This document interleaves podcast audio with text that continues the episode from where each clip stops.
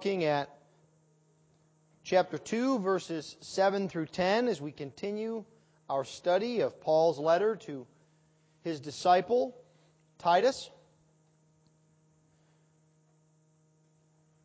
Paul has been showing to us the qualifications for elders and the importance of elders because there are those who are empty talkers, who deceive, and then we looked last week at Paul's instruction both to older men and older women and to younger people in the church, how they are to conduct themselves. So let's take a look now together at God's holy word. If you'd please give attention to the word of the Lord, it is inerrant, it is sufficient, and it is authoritative. Titus chapter 2, verse 7. Show yourself in all respects to be a model of good works. And in your teaching, show integrity, dignity, and sound speech that cannot be condemned, so that an opponent may be put to shame, having nothing evil to say about us. Slaves are to be submissive to their own masters in everything. They are to be well pleasing, not argumentative, not pilfering, but showing all good faith, so that in everything they may adorn the doctrine of God, our Savior. Thus far, the reading of God's holy word. Let's ask for his blessing upon it. Let's pray. Heavenly Father, Lord, we ask this morning that you would teach us from your word. That you would remind us of the, not only the great truths that are found in it, but also, Lord, that you would spur us on to obey it. That by the power of your Holy Spirit, we would each be more and more, each day, like our Lord Jesus Christ. We ask this in Christ's name. Amen. Well, as I said, we have looked, especially last week, at patterns of behavior for people in the church. Things that are supposed to mark both older men and older women and younger people in the church. And Paul is being very deliberate about this. He is describing not just actions, but character, demeanor, what it means to be and look like a Christian. And I think perhaps if we take a superficial glance at chapter 2 so far, we might be a bit confused. We might ask ourselves these kinds of questions. Well, just how important are good works? I mean, really, aren't we Reformed Protestants? Isn't the thing that we emphasize faith? Aren't we supposed to talk about belief in Jesus Christ and de emphasize good works? I mean, we all know that no one gets to heaven by good works, right? So why spend time talking about it and why in such detail? This is, I think, a very good question. Because we don't want to be in the spot where we are talking about good works as something that we must do in order to be right with God. We're going to look in a minute that it's very specific who Paul is talking to here. But at the same time, we need to remember that there is a place for good works in the Christian life. There is a, dare I say it, gospel place for good works in the Christian life. And Paul is going to tell us about that this morning. He's going to tell us that good works are an important part of the life of the Christian and the witness of the Christian in the world. And he does it from several different perspectives. First, we will see that he tells Titus and the people of the church in Crete that they are to be models of good works as they lead. Models in leading. But lest they think that there is too much importance attached to leading and always seek to be at the forefront, Paul says, no, there is also a need to be a model of good works in serving as well. Not only a model in leading, but a model in serving. And then finally, he will tell us that there is a purpose to modeling good works, that we are to model for a purpose. Model in leading, model in serving, model for a purpose. Let's begin then by looking at being a model in leading. Paul begins this section by urging Titus himself, show yourself in all respects to be a model of good works. And so he wants Titus to show or to manifest, to make clear the good works that he has. And so the very first question that we must answer for ourselves is what are good works? If I'm going to show them, I need to know what they are. And we must first disabuse ourselves of a common notion in the world today. Good works here in the Bible are not just nice things. It's not just things that you do that make people smile. Now, there's nothing wrong with people smiling. There's nothing wrong with being nice. But that is not a biblical good work. One does not do good works merely by trying to get the attention of others for oneself. As a matter of fact, you could say that is the opposite of biblical good works. Biblical good works are not about us. They're not about emphasizing what we do. It's about emphasizing the glory of God.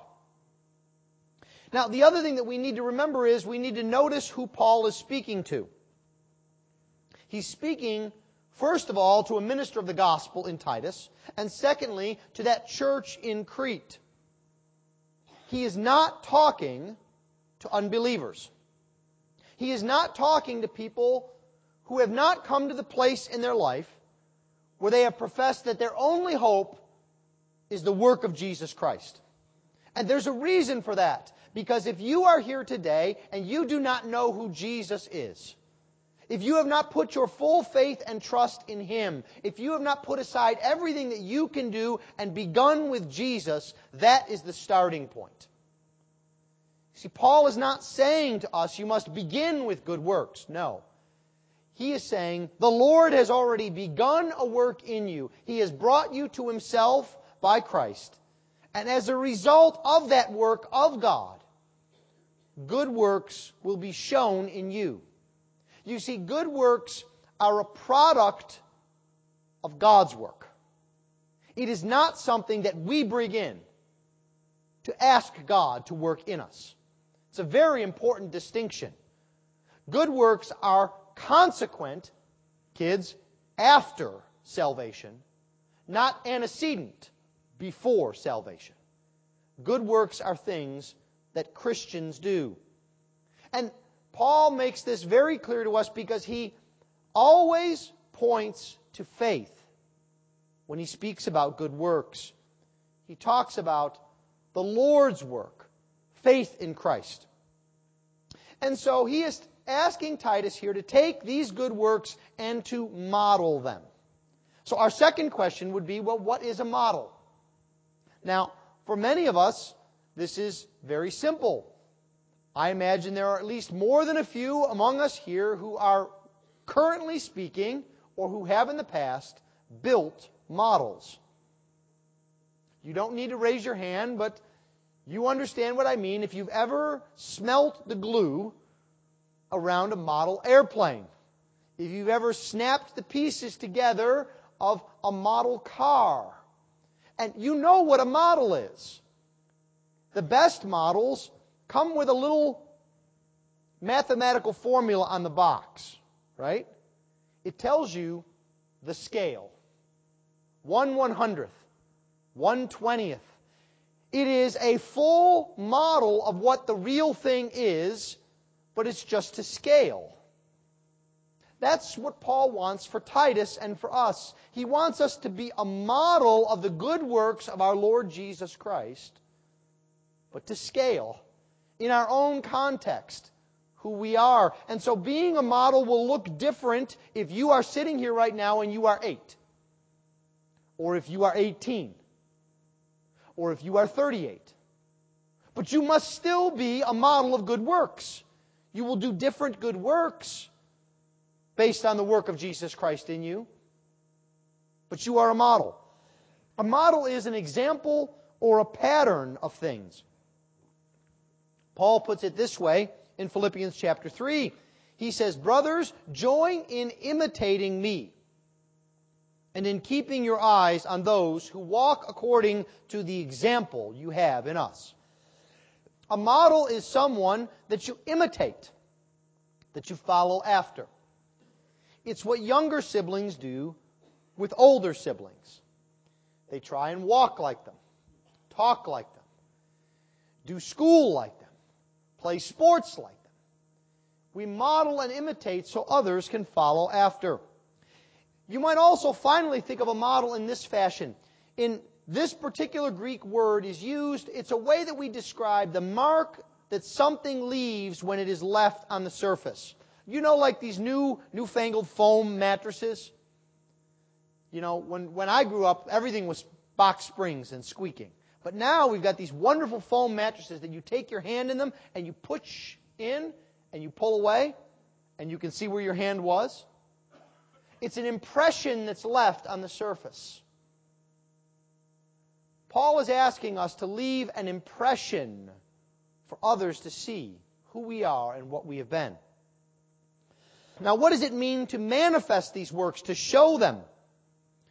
Well, what it doesn't mean is to show oneself off. You see, Paul is not saying to Titus, okay, Titus, clean off your best suit, put on a good show, make sure everybody can see you. It's not a single thing to be done here or there. This manifestation of good works is seeing the natural life of a person in all respects. You see that here in verse 7. Titus is to show himself in all respects a model. That means day in, day out. That means who you are ordinarily and naturally. And so, this is a real challenge for us, isn't it? It is easy to put on an act for a short period of time, right? You do that at times when guests come in. Now, I don't mean to say that your household is horrible or a mess, but we all, when we have guests put in, we put our best foot forward, right? And that's the reason why it's so difficult to have guests for longer than two or three or four days, especially those of us that have young children. Young children, the younger they are, the less apt they are to put on an act or to put their best foot forward. They tend to break into natural behavior. And you see, Paul is saying here, we should not be on guard. As Christians, we should not be stiff. We should not be seeking to put on a mask so that others see us, and then when we go home at night and turn off the lights, we take the mask off and we are who we really are. Paul says we must be who we really are in public. Sometimes that will not be pretty, but it will be real. And we need to seek to be models of good works in all of our life, not just in an act. Now, there is also, Paul says, a motive, a manner, and a matter to showing oneself in good works. The motive he strikes here in verse 7. He says that we are to be in all our teaching to show integrity. Now, notice that Paul here links works and teaching. Because Paul understands the truism that you cannot walk up to someone and say, do as I say, not as I do. Those two things must be aligned. And he says, as we teach others, as we show others, as we manifest good works, we must begin with integrity. It must begin in the heart. Now that in and of itself should shock us a little bit. That good works do not begin in the hands or the action, but they begin in the heart. We must have integrity. This word means being uncorrupt. It means being pure, being honest. It means that the motive we have in manifesting good works is a pure motive. Now, this very specifically tells us who then can perform good works. It is only those who have been bought by the blood of Jesus Christ. Because only they have a heart that is regenerated by the Lord. It is only by getting a new heart, by being born again, by seeing the reality of life and my actions in light of God's glory that I can possibly perform good works. And so I can't begin with me. I have to begin with God and with integrity in my heart. But there's also a manner in which these good works are manifested. It's a manner that Paul calls dignity. Now, this is a very serious, somber word. It describes a seriousness about the things of God, but it describes seriousness, not melancholy. So, the serious person is not the person who walks around all of life with a frown, grumbling, muttering under their breath, taking the joy out of every situation in life. No. The dignified person is not the person at the birthday party who, after the candles are blown out and everyone claps and says another birthday, says, Yeah, another year closer to death. That's not the dignified person. The dignified person is a person who shows a seriousness about the things of God, a humility about the things of God. This actually describes more than just actions, it describes the man himself. He is a man of dignity, seriousness. Are you marked by that in your life? Now, once again, this is applicable not just to adults, but also to young people and even to children. There is a time for joy. There is a time for frivolity. But there is also a time to be serious about the things of God. For a grown adult, it might take the form of serious time on our knees before the throne of grace. For a five year old, who can't spend between two to three minutes without fidgeting, it might take the form of seriously trying to learn a Bible verse by memory. And that might involve singing. And that might involve reciting while you twirl in a circle. But there's a seriousness about it, about the things of God. You are focused on the things of God. There's also, in addition to the motive and the manner, there is a matter to our good works.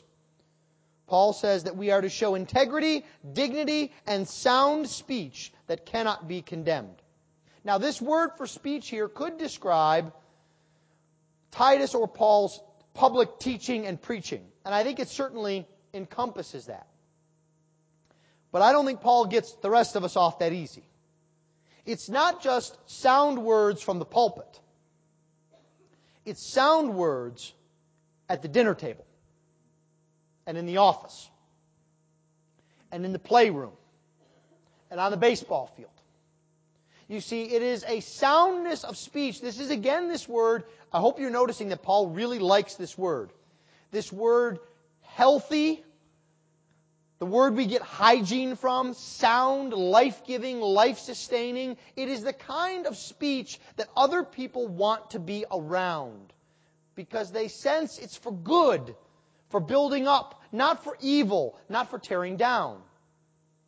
This is what marks the Christian a person who has purity of heart by the work of God, who desires the things of God with great dignity and seriousness, and this permeates all of their being.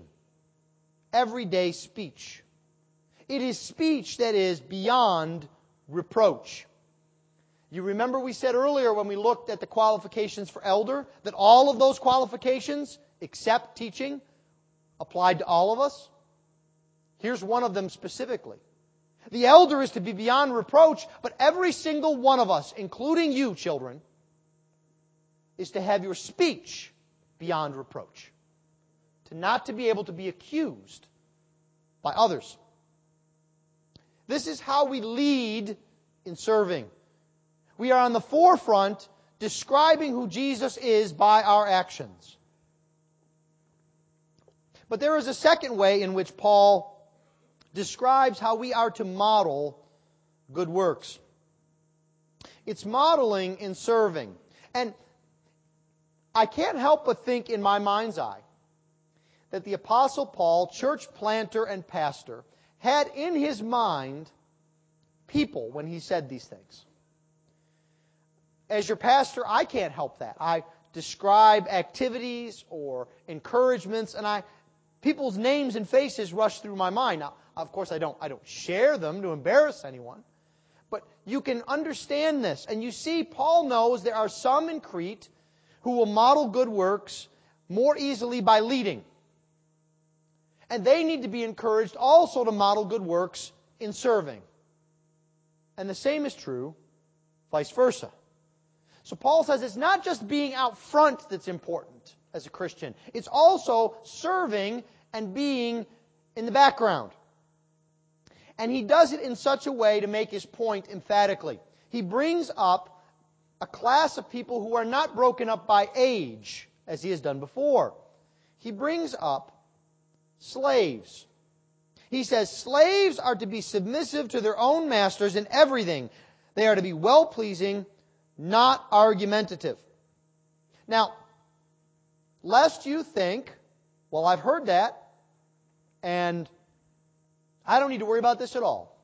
Because since 1865, we don't have slavery here. And I've never been a slave, and I've never even known a slave. Maybe in other parts of the world, maybe God left this in the Bible for the Sudan and other parts of Asia. But here, no, no one's a slave. Well, you need to understand that slavery as a class in Paul's day encompassed more than what we would think of chattel slavery. That is, people being bought and sold. A slave did not have his freedom, but a slave could own a home. A slave could get married. A slave could conduct business. A slave was just simply bound to his employer. When we describe it that way, it becomes a little bit more applicable, doesn't it? Everyone here who can quit their job right this minute, raise your hand. Who doesn't need a paycheck right now and who isn't retired? Oh, I don't see a lot of hands. Because many of us, most of us, are not independently wealthy.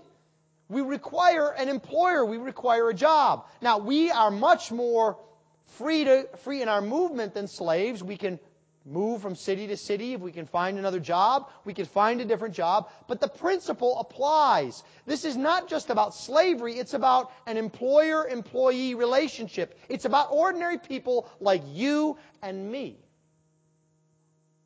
So this is describing us as we live and serve others. Don't try and hide from the Holy Spirit. Don't try and hide the application of this text from you simply by saying, well, I don't fit the definition of a slave.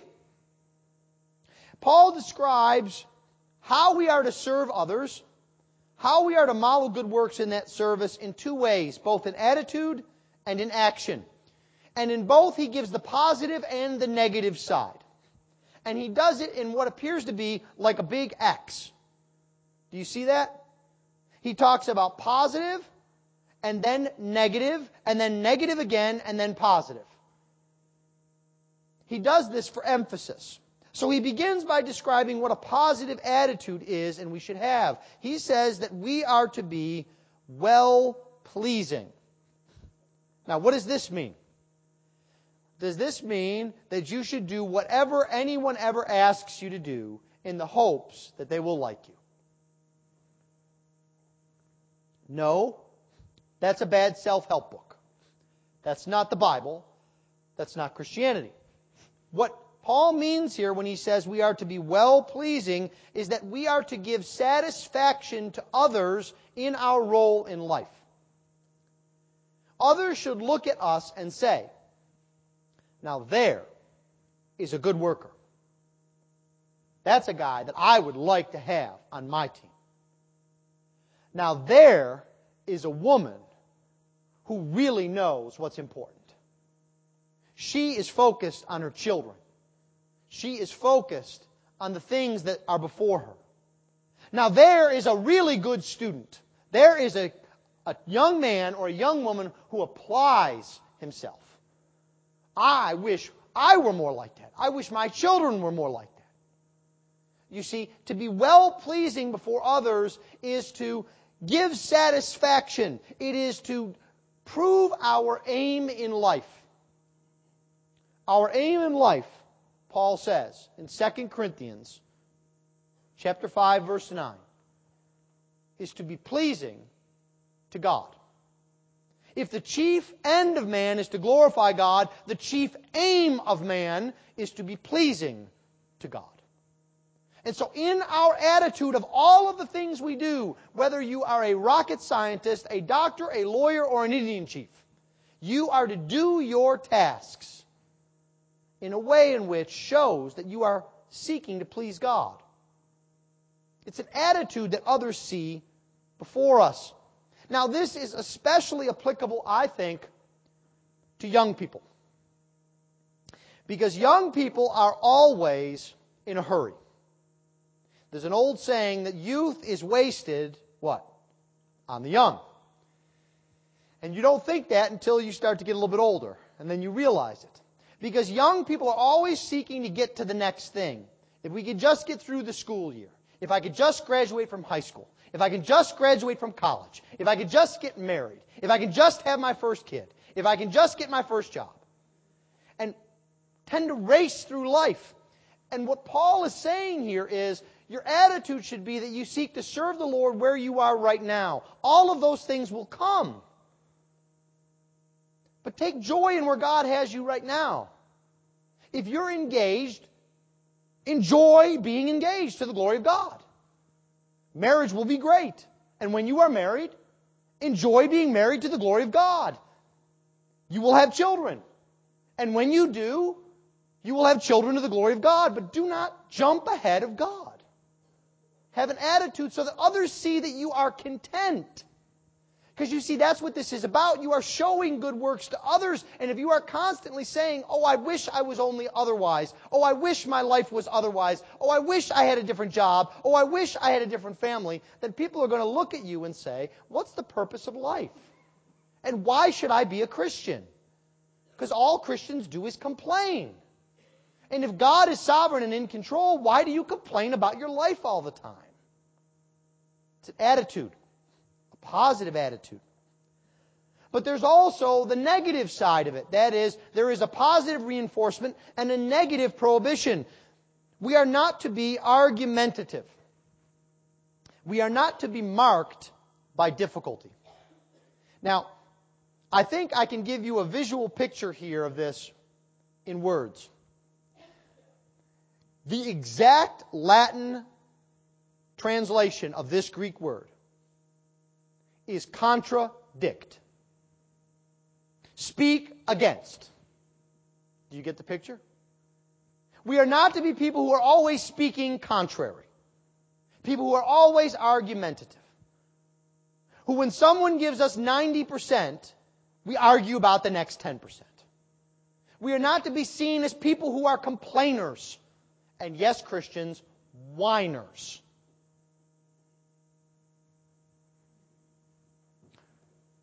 Our nation does not glorify God. But I find it troubling in my own soul when I whine about the state of America, when I think about life would be like if I were born in Morocco or Tunisia, where I would live in abject poverty, and for simply owning a Bible, I would likely be killed. American Christians have come to the point where we have been so blessed by God that we have become whiners. Myself included. The Word of God is to help us see in that mirror, to see that by the grace of God, that is not what God has for us. And the circumstances that God has placed us in are for His glory and our benefit, and we should reflect an attitude that says that to others. We should be different. Because the other thing that we should know if anyone reads any newspapers or watches any news is that the rest of America has a PhD in whining and complaining. And so if we are different, if we show that we are content with our lot, that we are content with the Lord, and that we are seeking our good and others' good, people will look at us and say, there's someone who's different. There's a change in that person. You see, this is what we are called to do to show Christ to others. And you see, ultimately, this is a heart issue, not just an action issue. We're to have this kind of a model in serving in our attitude, but we're also to show it in our action. We must not only talk the talk, we must walk the walk. And so Paul says in verse 10 that slaves are also not to be pilfering, but showing all good faith. Now again, he's going to do a negative and a positive. And he uses a wonderful word here. Pilfering. Old translations use an even better word purloining. What does that mean? What does it mean to pilfer? I don't pilfer. Maybe the kids look at me, do, I, do we pilfer? Mom, do we pilfer? Well, I will say that to the slave, one of the greatest temptations in life was pilfering. And I think it's also true of you and of me. What does it mean to pilfer? Well, let me see if I can describe it a bit. Pilfering is skimming off the top. Pilfering is taking when you don't think anyone will notice, when there's enough. Pilfering is finishing off the pitcher of sweet tea when you know dad's outside mowing the lawn and you put it on the counter and leave and hope no one will notice. Pilfering can also be, no one's ever done this, right? Where they've poured a big glass of milk from the container and left about one millimeter of milk in the container so that it looks like there's still milk in the fridge? Pilfering is a great temptation to slaves, but also to you and me because it has built in excuses. Well, they won't miss it. It's just a little off the top. And especially a slave could say, well, you know, they owe me anyway. I'm not paid enough at work, so, you know, if I steal copy paper or pens, they owe it to me anyway. They didn't give me that bonus that they said they were going to last year. You see, pilfering is an easy way to show that we are not bought by the blood of Christ. It is a great temptation, but a very serious sin. Do you know who's guilty in the Bible of pilfering? Same word. Ananias and Sapphira. Didn't end up so good for them, did it? They held back. They pilfered. Same word. What was God's? But there's also a positive way. We're not just prevented or enjoined from doing things that are wrong. Paul says that we should, in our actions, show all good faith. And when he uses the word show here, it's a different word than in verse 7. It's a word that is more ostentatious. You remember before we said it wasn't about a show, it was more about a manner of life. Here it is more of a public display, that we are to publicly display that we are faithful, that we, are, that we have fidelity, that we have honesty before others. And it extends to all areas of life. It is something that we as Christians should be known and marked for. So then the question comes to you Is that how you are known? Are you known as someone who is faithful in all things? Are you known as someone who, when you give your word, people know you will keep it? When you say you will be on time, you are. When you say, you know, I'd love to help, how can I help? You actually do. You see, this is where words really matter. Because if we don't back up our words with actions, then we betray the truth of the Lord Jesus Christ. We need to be people who are models both in our leading and in our serving. Well, why? One answer could be because the pastor says so. Another answer could be, well, because the Bible says so. Do it because the Bible says so.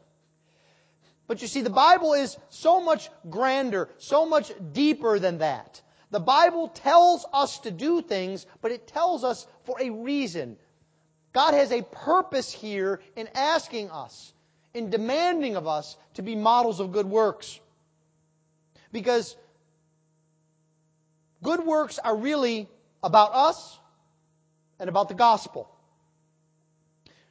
Several times here in this passage, Paul does something that seminary professors and others remind us of. Maybe you've heard this. Someone says whenever you teach or you preach, you need to ask yourself the question, so what? Right? Why? So what? Do you notice here in verse 8 and in verse 10, Paul says, so that. You say, so what? Paul says, so that. This is why. This is why you are to be a model of good works. And the first so that is that an opponent may be put to shame, having nothing evil to say about us. And so he begins to speak about the community aspect to our behavior. Whether you like to acknowledge it or not, we are living in a community. As a church of Jesus Christ, we do not need to get community. We are a community. It's just a matter of whether we do that well or ill. We are in this together. And we don't have a choice about it. Because last time I looked, God did not ask my opinion or permission about who should be saved. About who should be my brother or sister in Christ. We are in this as a community, as a body. And God has called us to this. It is part of a bigger picture. And so what we do as individuals has consequences throughout all of the body. What I do doesn't just affect me. What I do affects you. And, and vice versa. Now, now think about this. This is true in a family, isn't it? When someone does something in a family, it affects the rest of the family. Now, kids, how many times in your life have you not gotten a privilege or a benefit because one of the siblings did something they weren't supposed to do? We were all going to go to a movie, but you know, Bobby did this, and now we've got to stay home and clean up at the house. I'm sorry, kids, but we've got to do this now, right? And so we see these kinds of effects in the family. That's also true in the church. And Paul is being very deliberate about this. Do you notice in verse 8 he says, so that an opponent may be put to shame, having nothing evil to say about us. He could have easily said about you, Titus, but he says about us. He's calling him together in this community. We also need to be aware that we are not helping the enemy of the community.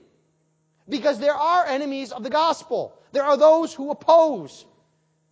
And when we do not model good works, we give them comfort. We don't like to give aid and comfort to the enemy, do we? How many people here want to send funds to the Taliban or to Al Qaeda? Why not? Because they're the enemy. So is Satan. So is the world and its beliefs, and actions. Do not give aid and comfort to the enemy by your actions. Do not give the enemy hope. Instead, we are to silence the enemy and protect each other by our actions. So there is a community aspect to this modeling. Lastly, there is another aspect, an aspect of what Paul calls adorning the gospel, adorning the doctrine of God our Savior. This is the second so that. And this is very important. This is the third time in this beginning of chapter 2 that Paul has talked about so that. He did it in verse 5, he did it in verse 8, and now again here in verse 10. Now, adorning means to put something that is beautiful in order so that it becomes more obvious that it is beautiful. There's a wonderful example here. Every lady will be with me. This word for adorning is the same word that was used of ancient jewelers. Right? Ladies, on your wedding band, on your rings or necklaces, does it just matter if you take a big rock and stick it in there? No. Ladies take all kinds of time looking. Is it surrounded by gold or white gold or platinum or silver? What size are they? What shape are they? Are they diamonds? What is the pattern? Right? Because you want to adorn that piece of jewelry, set it up so that it glows, so that it is more beautiful than you thought it would be. That's what we are to do with the gospel. The gospel is beautiful in and of itself, but we are to adorn it. We are to help the Lord, to be the vehicle for the Lord, putting it in order for others to see. This is a critical aspect of the Christian life. It's the way in which others very often first hear the gospel. Luther said, First we must perform good works, then they will hear our teaching, then they will be converted. For the gospel's sake, you must manifest and model good works. You are not an evangelist if you are not serious about good works. That's what Paul says. The final thing that we must understand about this adornment is that it is the doctrine not of us, not of the church, but of the Lord. And so as we adorn this gospel, we are glorifying God in all that we do. And that is what we are called to do, is it not? So, in conclusion, how you live today matters. You must, not may, not should, not it would be great if. You must live a life that is worthy of the calling with which you have been called. It is God's purpose for you. You are to model good works because you are called in this world to model the Savior. Are you prepared to do that? Because the Lord is prepared to give you strength, to be patient with us as we stumble. But we must commit to this to be a model of good works for others, that the gospel may go forward, that Jesus Christ may be glorified, and that the Lord may be seen to be all in all. Let's pray. Heavenly Father, Lord, we thank you that you have encouraged us on to good works. We thank you, Lord, that you have so decreed it that we are not able to do any good works apart from Christ. And so we ask, Lord, that you would first please drive us to the Savior in the cross, that we might be changed, that we might be built up, that we might be fit to be ambassadors for your gospel. We ask this, Lord, in the name above all names, the name of the Lord Jesus Christ. Amen.